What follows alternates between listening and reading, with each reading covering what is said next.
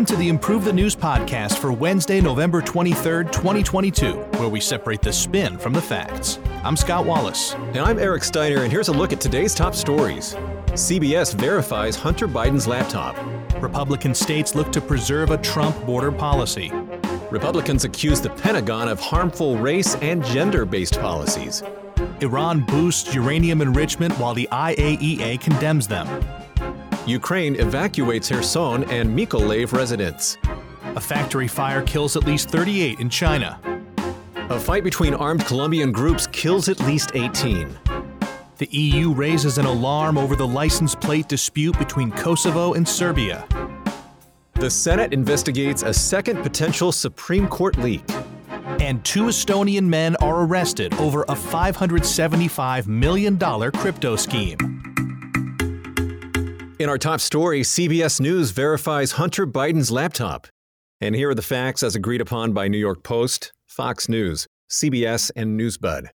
On Monday, CBS News said it confirmed the authenticity of data from Hunter Biden's laptop, 769 days after the story first broke. CBS's report follows long delayed verification by the Washington Post and New York Times in March. Initial 2020 reports on the laptop by the New York Post were widely dismissed as unreliable and even labeled Russian disinformation by some. Twitter and Facebook blocked or limited sharing of the article, which was published just days before the presidential election. CBS reportedly received a quote exact copy of the laptop data and commissioned the Minneapolis based Computer Forensic Services, or CFS, to conduct an independent analysis. The report found no evidence of data modification, fabrication, or manipulation. Mark Lanterman, the CFS's chief technology officer, concluded that the data was authentic and created by Hunter Biden. The laptop has gained much attention from House Republicans, who will take the majority this January and have promised to focus their investigatory powers on Hunter Biden's business dealings. In a recent letter to the AG, FBI Director, and the Delaware U.S. Attorney, Senator Chuck Grassley, Republican of Iowa, alleged that Hunter Biden and the president's brother James profited from a $5 million wire from a company connected to CEFC, the Chinese energy firm, in August of 2017. Hunter Biden's laptop has produced material about his personal struggles and his foreign business ventures in Ukraine and with China. The information has not provided any clear evidence that Joe Biden benefited from his son's business dealings. All right, on this program, we separate the spin from the facts. Those were the facts, and here are some narrative spins, beginning with the Republican narrative from Town Hall. It's bad enough CBS News commissioned an independent analyst to confirm what was already proven two years ago, but then it provided the sanitized version of the story of Hunter Biden's laptop. The details are more salacious than CBS cares to acknowledge, and House Republicans are going to get to the bottom of his shady dealings starting in January. And we counter that with the Democratic narrative coming from Daily Kos. So, this is how the GOP is going to celebrate its House majority? There are numerous subjects, domestic and foreign, they could be investigating. But instead, they're going to focus on Hunter Biden's laptop. This will do nothing to help the American people. Instead, it will serve conspiracy theory fodder to supporters of former President Trump and degrade trust in government investigations. They should be ashamed. From time to time, we have nerd narratives provided by the Metaculus prediction community.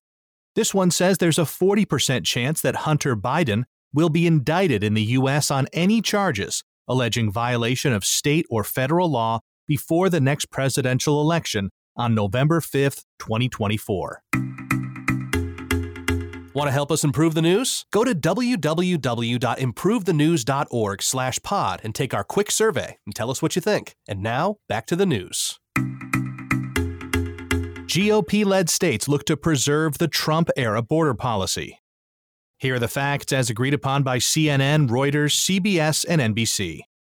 On Monday, 15 Republican led states asked U.S. District Judge Emmett Sullivan to allow them to intervene in a case and defend the Trump era Title 42 immigration policy, which Sullivan struck down earlier this month. After his ruling, the Biden administration asked for five weeks to prepare for the change in policy. In the court filing, the states argued that border states like Texas and Arizona would face increased migrant flows, and wherever the migrants end up relocating to, they will impose financial burdens on the states involuntarily hosting them.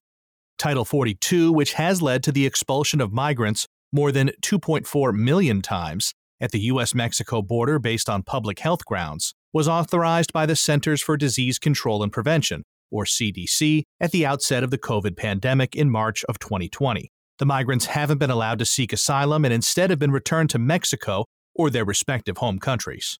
The state's filing added the states have sovereign and quasi sovereign interests in controlling their borders, limiting the persons present within those borders, excluding persons carrying communicable diseases, and the enforcement of immigration law. If Sullivan grants the state's request, they can bring the case, originally brought by asylum seeking families, before the U.S. Court of Appeals in Washington, D.C., and possibly before the majority conservative Supreme Court. Scott, thanks for the facts of that story. Two spins have been generated, beginning with a Republican narrative coming from PJ Media.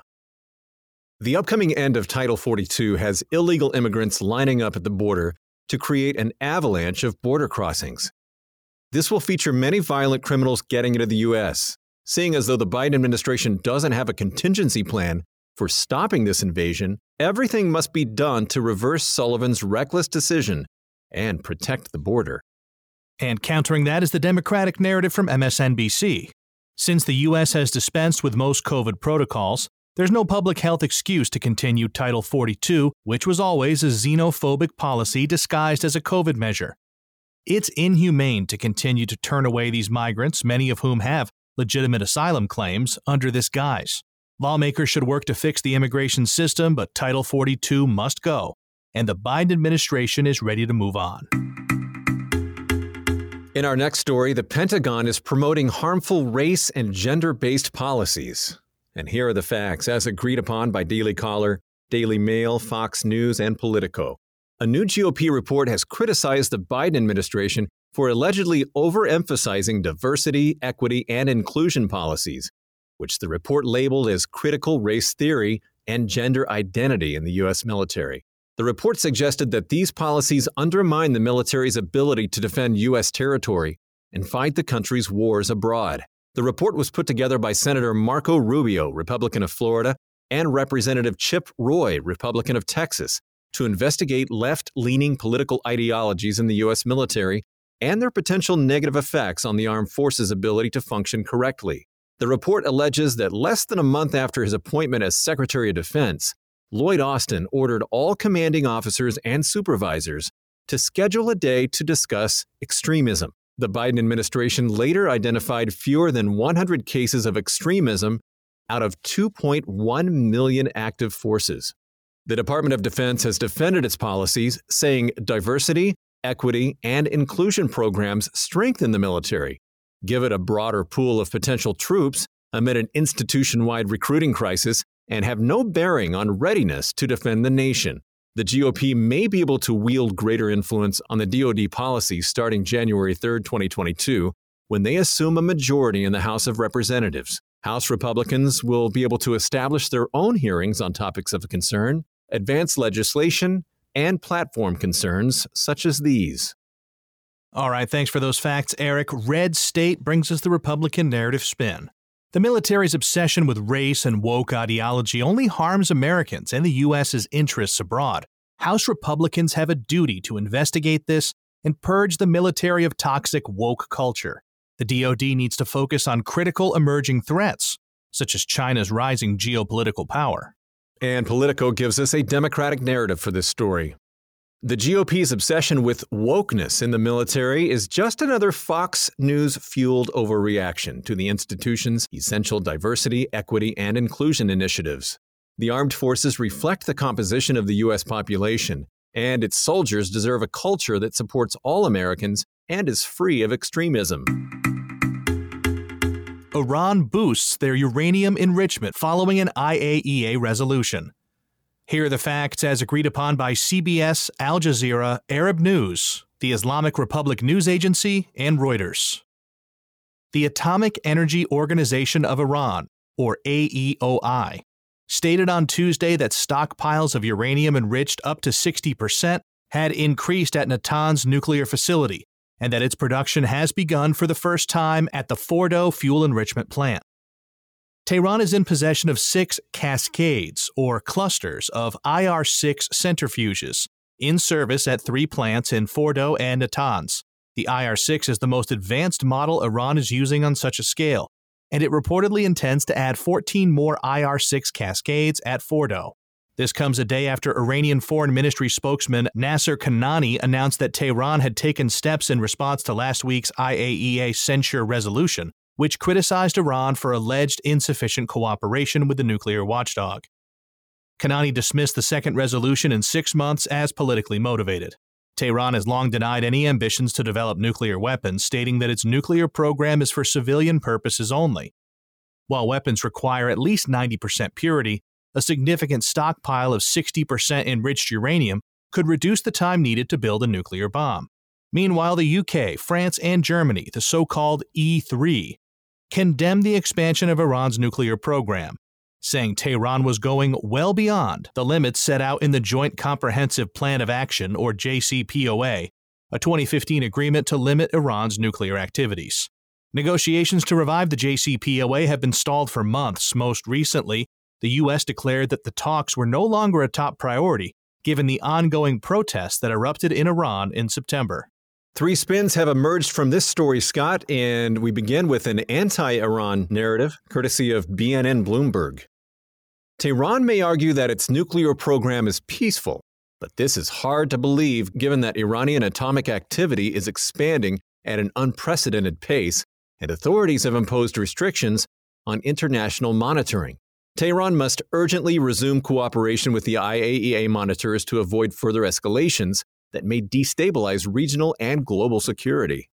And the pro Iran point of view comes from Press TV.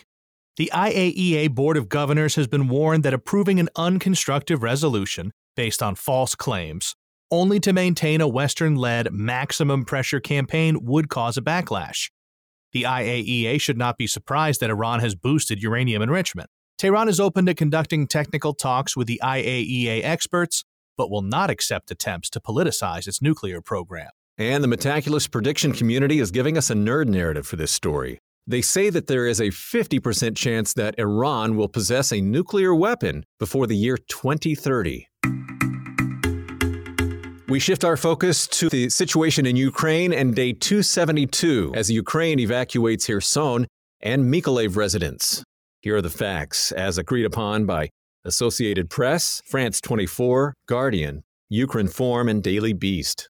Ukrainian officials have begun evacuating residents of the southern regions of Kherson and Mykolaiv, fearing that the loss of water, heat, and power caused by Russian strikes will make conditions unlivable amid the winter. Deputy Prime Minister Irina Vereshchuk said accommodation, transport, and medicine would be provided, with priority given to women and children along with the sick and the elderly. Sergei Kovalenko, CEO of DTEK Yasno, one of Ukraine's principal energy providers, warns Ukrainians to brace for rolling blackouts until March of 2023.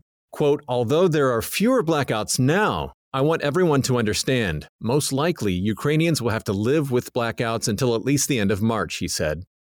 Meanwhile, the U.S. State Department's ambassador for global criminal justice, Beth Van Schaack, on Monday alleged that Russia's invasion of Ukraine, quote, has been accompanied by systemic war crimes committed in every region where Russian forces have been deployed, adding, it's very hard to imagine how these crimes could be committed without responsibility going all the way up the chain of command. Meanwhile, the Security Service of Ukraine, or SBU, in coordination with National Police and the National Guard, carried out a raid of a 1,000 year old Russian backed Orthodox Christian monastery in Kiev on Tuesday.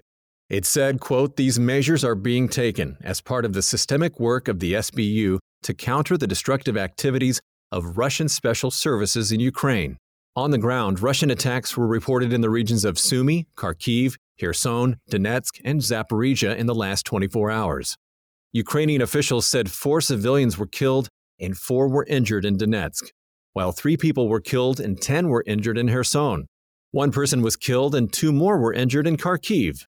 Elsewhere, the Associated Press on Monday fired James LaPorta, the journalist responsible for a story citing a U.S. official who alleged that it was a Russian missile that landed in Poland last week. A subsequent report citing three officials said it was likely a Ukrainian air defense missile. Thanks for those facts, Eric. CNBC brings us an anti Russia narrative. Russia's deliberate targeting of energy infrastructure is unnecessarily increasing the suffering of civilians and amounts to war crimes. This continuing Russian barbarity must be confronted. Pro Russia narrative coming from TASS. Attacks on Ukraine's energy infrastructure are a direct consequence of the failure of the country's leadership to meaningfully engage in peace talks. These strikes will stop once a more sober position on the current military situation is reached. We've got another nerd narrative from Metaculus. This one says there's a 40% chance that Vladimir Putin will be charged with war crimes by the International Criminal Court before the year 2024. A factory fire kills at least 38 in central China. Here are the facts as agreed upon by Independent, The Guardian, Reuters, Al Jazeera, ABC News, and DW. A massive fire at a factory in the city of Anyang in central China's Henan province killed at least 38 people on Monday, injuring two others and left two people missing. The fire broke out on Monday afternoon at a factory of Kaixinda Trading Company, and was brought under control several hours later. Many of the victims are said to have been women manufacturing cotton made winter clothing and pants. More than 200 firefighters and rescue workers were deployed to the scene in the Wenfeng district, the city's so called high tech zone, where the privately owned company traded industrial products, including chemicals. Chinese media reported that the blaze is believed to have been caused by one or more welders who violated safety regulations causing sparks to ignite the cotton fabric in the two story factory building. While the investigation is ongoing, authorities said criminal suspects had been taken into custody in connection with the fire at the industrial park. Fatal industrial accidents have been frequent in China in recent years. In March 2019, an explosion at a chemical plant in Yancheng killed 78 people. In 2015, 165 people were killed when explosions destroyed a chemical warehouse in the port of Tianjin. Scott, thank you for the facts of that story. As we look at the two spins that have emerged, we begin with an anti China narrative coming from Washington Post. This latest fatal incident underscores China's inability or unwillingness to successfully implement workplace safety standards given a spate of industrial accidents. Added to this is corruption and immense cost pressures. Beijing must finally start valuing human life over competitiveness.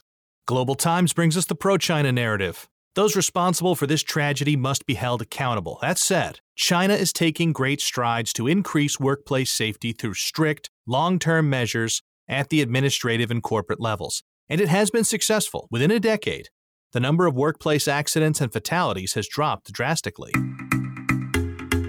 And we turn our attention to news coming from Colombia as a fight between armed groups leaves at least 18 dead.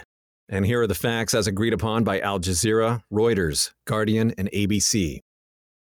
Colombia's defense minister told reporters on Monday that at least 18 people died on Saturday as a result of clashes between dissident factions fighting for control of drug trafficking routes. The conflict took place in Puerto Guzman, about 60 kilometers or 37 miles from the border with Ecuador. It's the highest death toll from fighting among illegal armed groups since Colombia's first leftist president, Gustavo Petro took office in August. Petro vowed to bring total peace to the country by ending a decades long armed conflict that claimed at least 450,000 lives from 1985 to 2018 alone. The clashes reportedly involved rebel dissidents who opposed a 2016 peace agreement between the Revolutionary Armed Forces of Colombia, or FARC, the government, and the self proclaimed Border Commandos, a group comprising of former FARC fighters and a right wing paramilitary group. Under the 2016 agreement, 13,000 members of the leftist FARC were allowed to reintegrate into civilian life and form their own legal political party. However, security forces estimate that around 2,400 FARC dissidents have abandoned the deal. Meanwhile, negotiators from the Colombian government and the leftist National Liberation Army, or ELN, met in Caracas, Venezuela on Monday to start fresh peace talks. The development ends a three year stall in dialogue after former President Ivan Duque put a stop to negotiations when an ELN bombing killed 22 cadets. The ELN became Colombia's largest remaining guerrilla group following the 2016 peace agreement that disbanded FARC, increasing its activities in territories formerly controlled by the latter group. Both the EU and the US have listed it as a terrorist organization. Foreign policy brings us the left narrative spin. Though significant obstacles remain, the fact that Colombia and its leaders have indicated there is hope for peaceful dialogue shows that this historically violent country may have turned over a new leaf. It won't be easy to persuade all stakeholders to reach agreement, but Petro has already conducted more diplomacy than his predecessors. And we have a right narrative coming from El American. It's evident that Colombia needs total peace, but it should not come at the vast cost of implementing total impunity. Petro's plan is disastrous, as it would allow asset laundering operations to benefit criminals who should instead be forced to pay sanctions and hand over their tainted money to the Colombian people. We've also got a cynical narrative on this story coming from Insight Crime. Petro's Total Peace Plan offers a general framework to open dialogue and is a step toward achieving his ambitious goal. But the strategy is risky as there is no alternative in case negotiations go wrong or if criminal groups refuse to lay down their arms. Most problematically, this proposal fails to tackle the roots of violence in Colombia and could further decentralize groups, as evident in FARC's demobilization. The EU raises alarm over a car plates dispute in Kosovo and Serbia.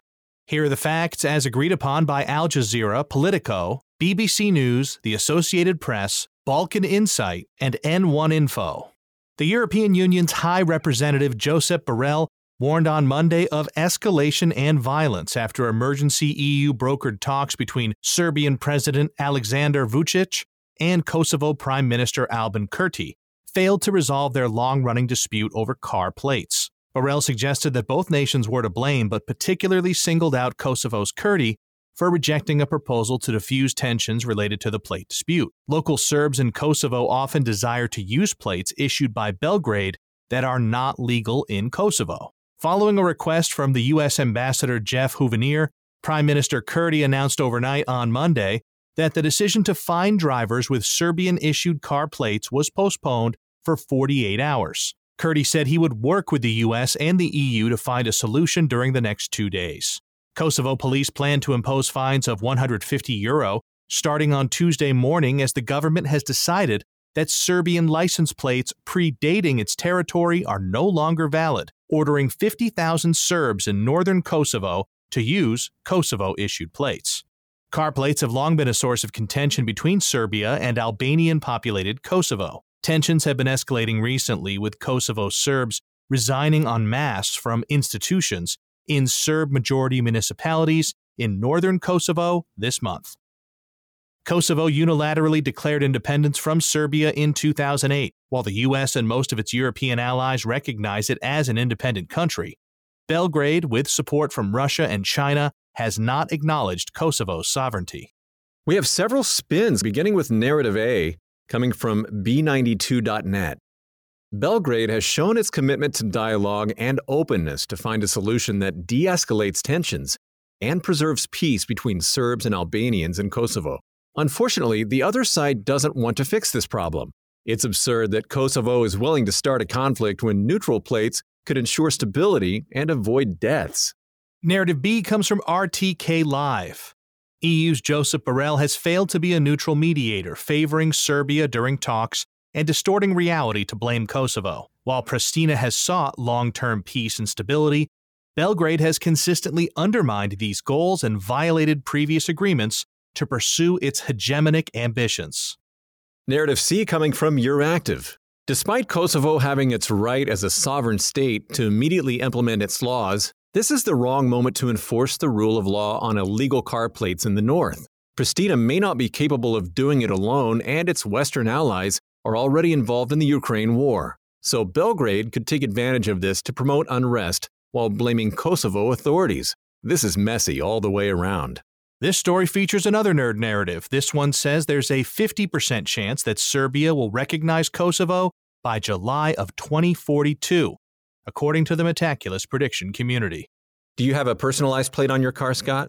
I don't. I always thought that people would think I was pretentious, or, you know, if someone was trying to follow me, if I had, you know, uh, I just feel like being under the radar, I would take rather than you know, exclaiming whatever. That's why I don't put bumper stickers on my car either. I don't want the uh, honor roll thing to be the way someone can follow me home. Uh, your wife told me that she was going to put one in your car that said "Dad Bod" or something. Dad like bod, yeah. Yeah. At this point, they're saying that uh, Jason Momoa has a dad bod, or all these all these muscular Hollywood types. Dad so bods are in right dad now. bod, I'll take it. That, that's fine. Yeah.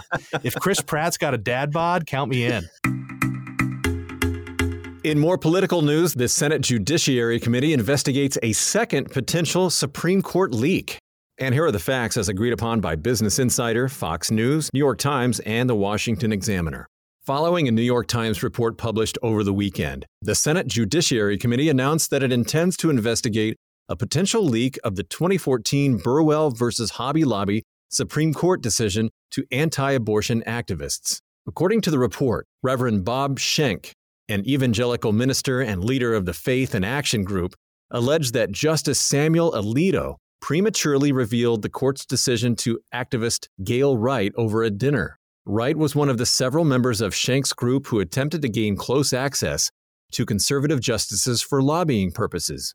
Alito, who wrote the decision, has denied the accusation as, quote, completely false. Senator Dick Durbin, Democrat of Illinois, chairman of the Senate Judiciary Committee, said that the committee is looking into leak allegations, which allowed corporations to refuse to pay for contraception, as required by the Affordable Care Act, based on religious reasons. This comes as the court's marshal is also investigating the leak this year of the Dobbs versus Jackson Women's Health Organization majority opinion, which overturned the federal right to abortion as established by Roe versus Wade. That opinion was also written by Alito. Unlike federal judges, Supreme Court justices aren't bound by a written code of ethics. Some in Congress are calling for the creation of one. Thanks for the facts, Eric. Washington Examiner brings us the Republican narrative. Everyone who was reportedly involved in this leak has denied it, and there are many holes in Schenck's story. Plus, he's a flip flopper who once opposed abortion but now believes it should be left up to individuals. Schenk isn't credible, and neither is this serious accusation. And the Democratic narrative coming from balls and strikes. Even if Alito didn't leak the Hobby Lobby decision, the fact that he and the other conservatives allow themselves to be wined and dined by activist groups irreparably tarnishes the Supreme Court. They pretend to be above the political fray in D.C., but in reality, they're down in the muck with the Republicans and lobbyists. They should face more accountability. All right, our final story comes from the world of cryptocurrency as two Estonian men are arrested over a $575 million scheme. Here are the facts as agreed upon by Radar Online, CBS, Fox News, DW, and the United States Department of Justice. The FBI and Estonian police on Sunday arrested two Estonian men who have been charged with one count of conspiracy to commit wire fraud, 16 counts of wire fraud, and one count of conspiracy to commit money laundering. They face a maximum of 20 years in prison if convicted. The men are accused of defrauding hundreds of thousands of people through multiple crypto related schemes, including coercing victims into fraudulent rent contracts and investing a total of $575 million in a fake cryptocurrency bank called Polybius Bank, and then never paying dividends. Between 2015 and 2019, the men, Sergei Potapenko and Ivan Turogin, also allegedly tricked people into buying contracts for a cryptocurrency mining service called Hashflare, after which the duo used shell companies to launder the fraud proceeds to purchase real estate and luxury cars. Some of the victims were from the U.S. state of Washington, with Seattle U.S. Attorney Nick Brown saying these defendants capitalized on both the allure of cryptocurrency and the mystery surrounding cryptocurrency mining to commit an enormous Ponzi scheme. They lured investors with false representations and then paid early investors off with money from those who invested later. As the FBI investigates the case, U.S. Attorney General Kenneth Polite Jr. of the U.S. Department of Justice's Criminal Division said U.S. and Estonian authorities are working to seize and restrain these assets and take the profit out of these crimes. Four other suspects were also charged in Estonia, Belarus, and Switzerland, but their identities have not been released.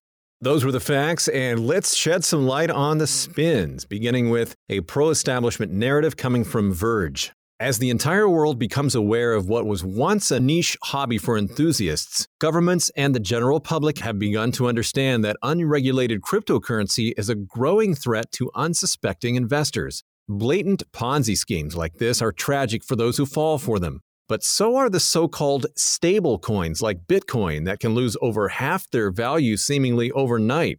Regulators need to be on top of this volatile industry before more victims lose their savings. The establishment critical narrative comes from Red State. Despite what you may hear in the news and from politicians, the government is not broadening its investigatory and regulatory reach to help people fight crypto schemes. On the contrary, the establishment wants to use Ponzi scheme stories to cudgel students into giving them the power to control how they invest and what they purchase. And we have our final nerd narrative, saying that there's a 50% chance that at least five countries will recognize Bitcoin as legal tender by January 1st of the year 2030, according to the Metaculus prediction community.